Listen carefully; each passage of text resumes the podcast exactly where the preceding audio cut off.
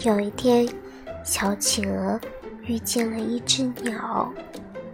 小企鹅问小鸟：“为什么我们都有翅膀，你可以飞那么高，而我就不行呢？”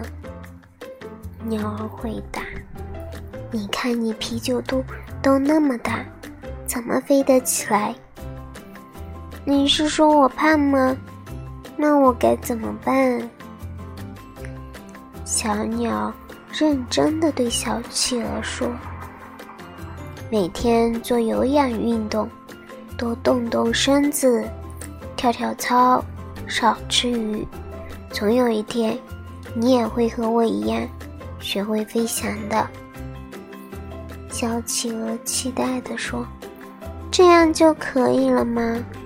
我一定会每天遵循你的指导。等我。一年后的今天，我们约在九尺天空上相会。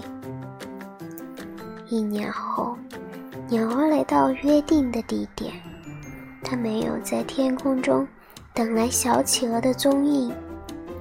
鸟儿不知道的是，此时的小企鹅已经成为。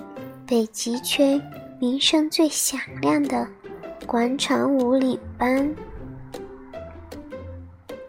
是不是好冷啊？